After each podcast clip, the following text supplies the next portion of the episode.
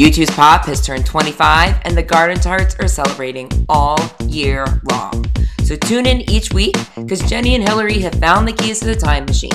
They're heading back to 1997 to find all that nostalgia and the sugar droppin', bubble poppin', rock and roll.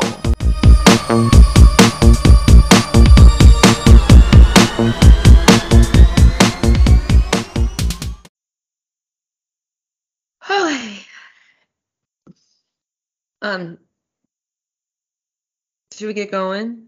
Yeah. Okay. Hi, Jenny. Oh, hey, Hill. How's it going? It's going okay.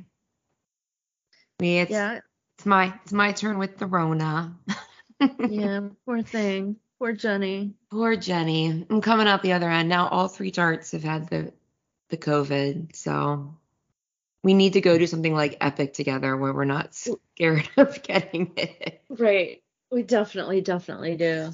I was thinking I should text Amanda, like, as soon as we're both fully recovered, we should go, like, to a mosh pit or, like, a dance club.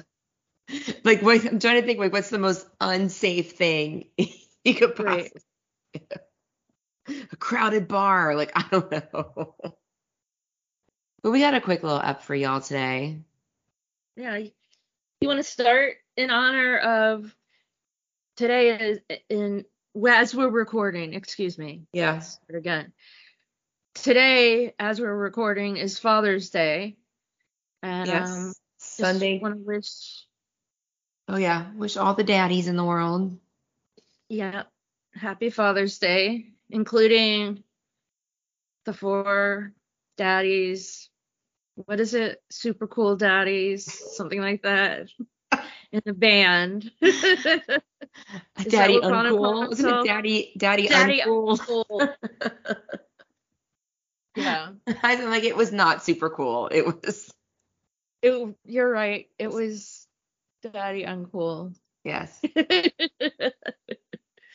So to all of you out there who have no children and love children, have children and parent children, happy Father's Day. And have furry children. So Ireland and the U.S. do not have the same Mother's Day, but apparently they have the same Father's Day. Interesting. Today is Sunday, as we're recording, is Sunday, June 19th, 2022. It's also Juneteenth. It is Juneteenth. Is this year the second official national holiday? I'm not sure. I think so. I think it is the second, because tomorrow is a federal holiday for sure. So this week has been the Dalkey Book Festival in Dalkey, Ireland, home of our beloved Bono, and the book festival, it celebrates literary talent in Ireland since 2010. I didn't realize it was actually how long it had been around. He's been spotted at it the last, maybe not last year, but a few years before that for sure. But it's literally up the road from where he lives. And today, it was actually just today at the pub Finnegan's right in downtown Dalkey, there was a program called Two Fathers and Two Friends for Father's Day. It was Bono with Pat Muldoon. And it was the first ever reading of Bono's memoir, Surrender. If you go to RTE site, you can see a short little video. He specifically read a chapter, and I was interested to see he read from an iPad as opposed to a hard copy, which maybe doesn't exist yet, other than like right. Like proofs, you know, something. God, you wouldn't want someone to steal that. No. But he specifically read a piece about when his dad came to a show in America and when he called him out and put the spotlight on. I mean, we've heard this story a million times, right? Yeah. But it's strange because he's obviously reading a passage. I mean, he looks after it, but he is telling the story as he's always told it, yeah, but with even more flavor. Yeah. It is so great. It's so cool to see. I can't wait. And I'm not even sure there's a reason to read the book and get the most out of it. I think we're gonna have to listen to it. Yeah. To get the most out of it. But it was cool. You can go to the Dalkey Book Fest on Twitter, and they've shared a lot of stuff that other people have shared, pictures, and that's the only video was the RTE one. I'm sure that they did not allow videoing in there. I would assume, otherwise there would be more already. That look like or maybe there weren't that many people there too. Possibly.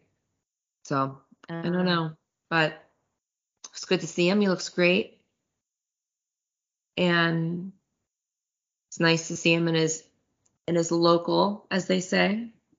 It's local, and yeah, that's it. That's the big news from today. That's awesome news. I mean, that was really. It was a good one.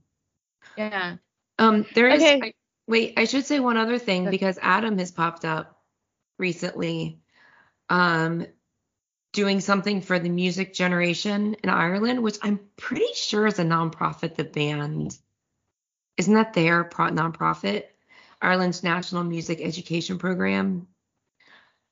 I think the band started that or got the funding for it or donates to it, and it's making sure there's music in schools and a musical education for children in Ireland. Oh, he calls it one of U2's greatest legacies.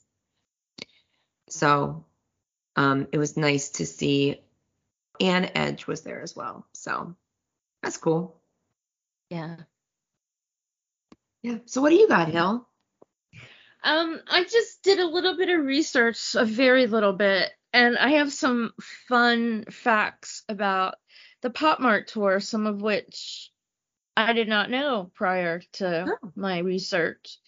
Well, starting off, Pop Mart grossed $173.6 million, of which, I don't know, I paid $3 million of or something. And yeah. And it was, and there were 3.98 million tickets sold.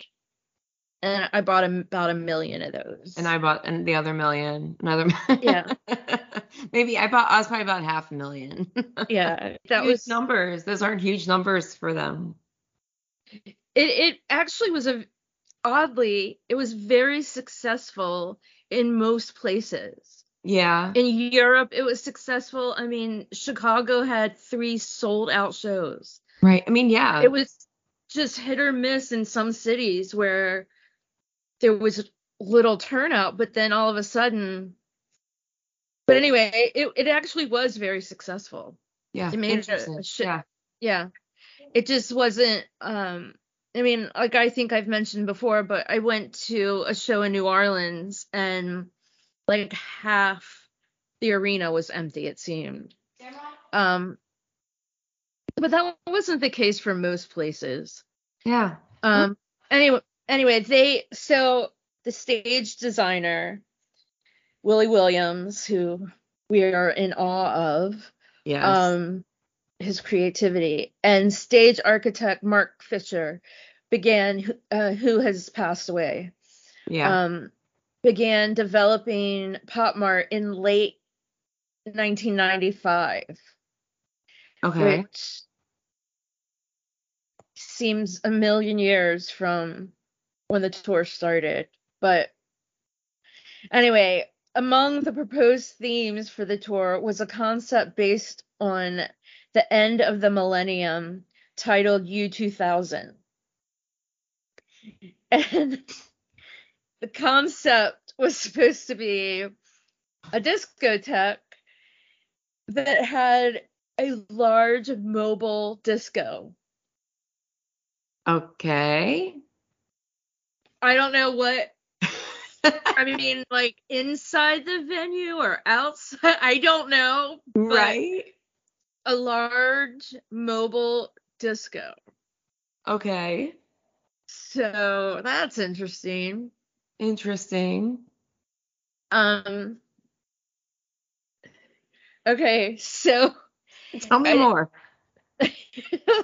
There is some more, and I'm kind of laughing because some of this is just hysterical, but also as we know, Paul McGuinness, their then manager, booked the tour before the album was finished, which apparently is the greatest no-no in rock and roll. Yeah. Because what if the album is not ready, which is the case for U2? It wasn't, and then they were rushed and they had to shorten what they wanted to, the time they wanted to record the album by a month. Anyway, so Paul McGuinness insisted that the tour take place in large stadiums as opposed to beginning the tour in smaller arenas like Zoo TV, despite the fact that the band did not want another stadium tour. They wanted to play arenas. So anyway, Bono later said that letting McGuinness book the tour before the album was finished was the worst decision that U2 ever made because it forced them to finish the album sooner than they wanted. That's a pretty big statement. That's a very big statement, yeah. Okay, so Willie Williams did not want to produce another video-based show unless it was going to be a completely different thing from Zoo TV. His initial proposal to U2 featured physical design, including a center stage surrounded by a racetrack with circling trucks and motorbikes. I guess you got to start somewhere. Yep. Okay, so anyway, what got Willie to come around was that Mark Fisher had researched LED screens, and they decided that they were going to make the biggest LED screen ever. And what they would do is because they would make it bigger, but they would reduce the resolution. So that's why, I mean, the Pop Mart screen was never like, it was never like high def. Yeah. It wasn't 4K by any means. Right. But anyway, so that's what got Willie to do another show that was very video based. Yeah. So it was the largest video screen in existence at the time.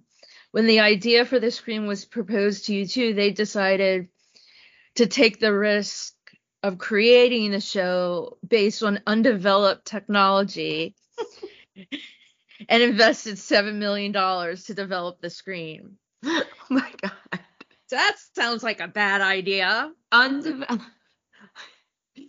album's not done. The technology doesn't exist. Okay. So here's another one.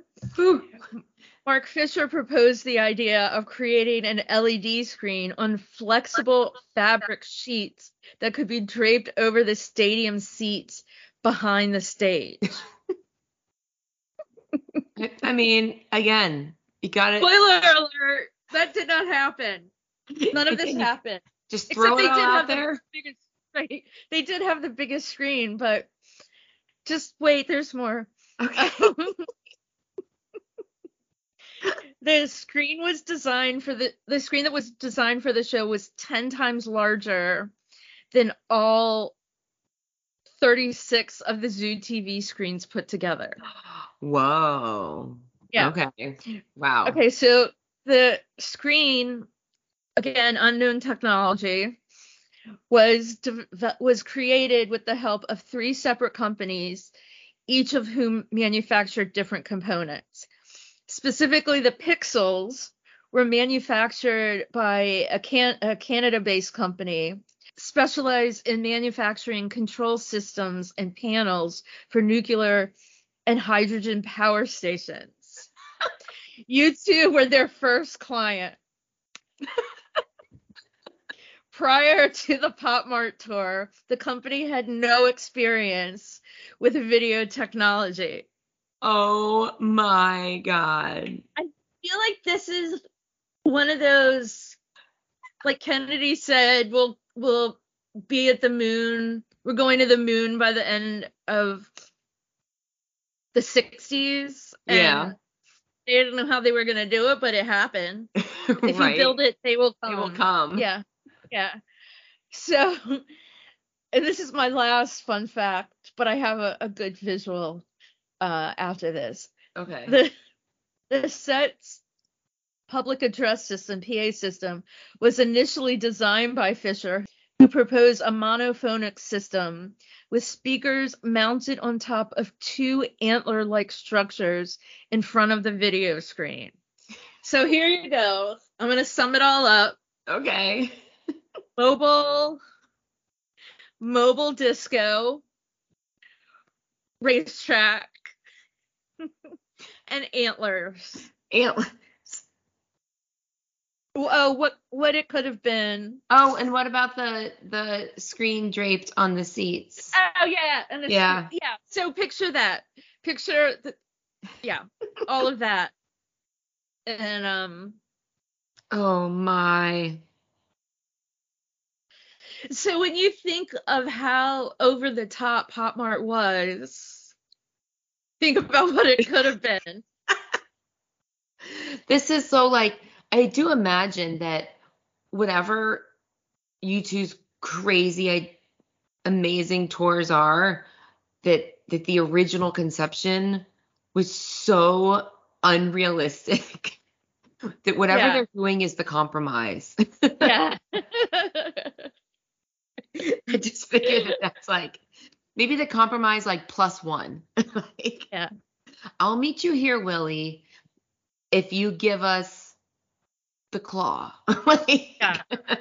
Well, I mean, doesn't the story go that Bono came up with the idea for the claw by taking a grapefruit and forks? Yeah, he was using forks or spoons or something, and a grapefruit. Like yeah. At his breakfast table or something. Yeah. Anyway, I couldn't believe those things. Where did you find those? Oddly, Wikipedia. I was gonna wonder. Yeah. Yeah. I mean, so then it might not all be true, but I think it is. It sounds good. It sounds like it could be. One time I went specifically to read about the Galveston hurricane from, I don't know, 70 years ago or something. That apparently was this really horrible hurricane that nobody knew was coming and what devastated Galveston. Yeah. And I go to the page on Wikipedia, and it said it was caused by several large pink elephants or something. And I'm like, well, that's funny. So maybe maybe we just got punked and people just came up with this stuff, but it sounds right. Yeah. I'm here for it. This, if it's wrong, our story's better. You're right. So just go with it. It's not hurting anyone. No. And it all sounds about right. Yeah, it all sounds plausible, yeah. Yeah. I mean wasn't Bono originally supposed to like fly above the audience or something for Zoo TV? Well, maybe. Something. He had some harness or something, and red. His costume was going to be red pleather. Oh God! Well, at one point he did have a red pleather for something. I mean, I know it's pictures from the rehearsals. Yeah, is that what they're from? The rehearsal, the red pleather. Yeah. Oh my goodness. Yeah, oh but there was supposed. He was supposed to fly or something, too. Yeah, I'm glad that didn't happen. Yeah, me too. But anyway. I love it all. Stuff. Well, that's all I got. But I thought that was quite entertaining information. Well, I like it. It kept me entertained for sure. And I was so excited. Like, I was laughing before I got, I just was like so excited to say this stuff. I love it. I mean, seriously, the words are, hold on, I lost them. Oh, this was another kind of funny quote that I saw. Bono said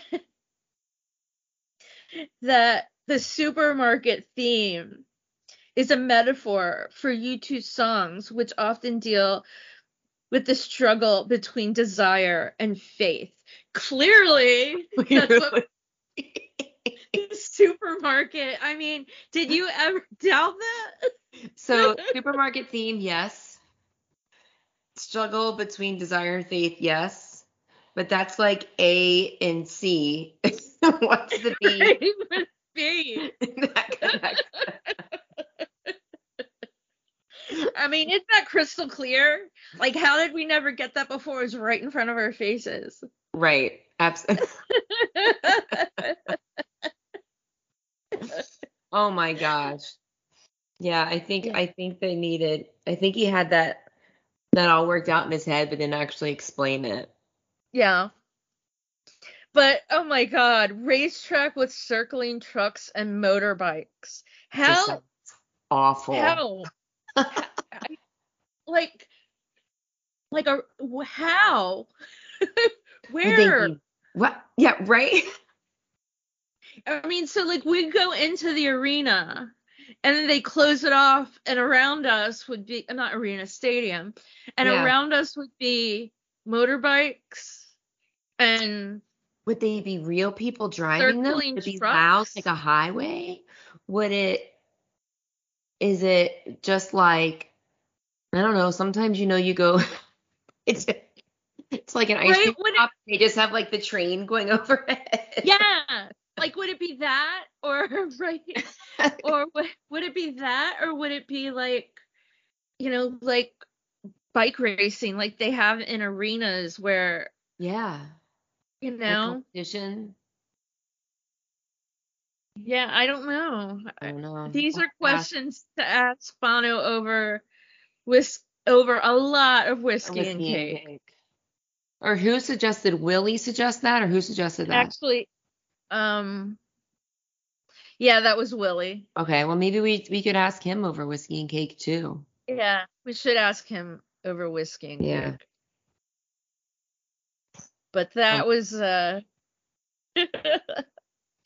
it all just sounds like a disaster waiting to happen. Oh yeah. And it wasn't that bad.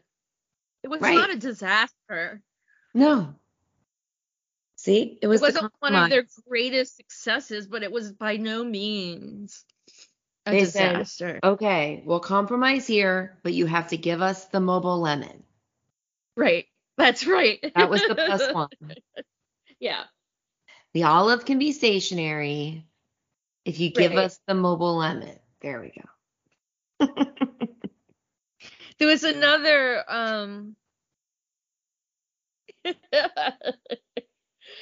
There's another line that made me laugh.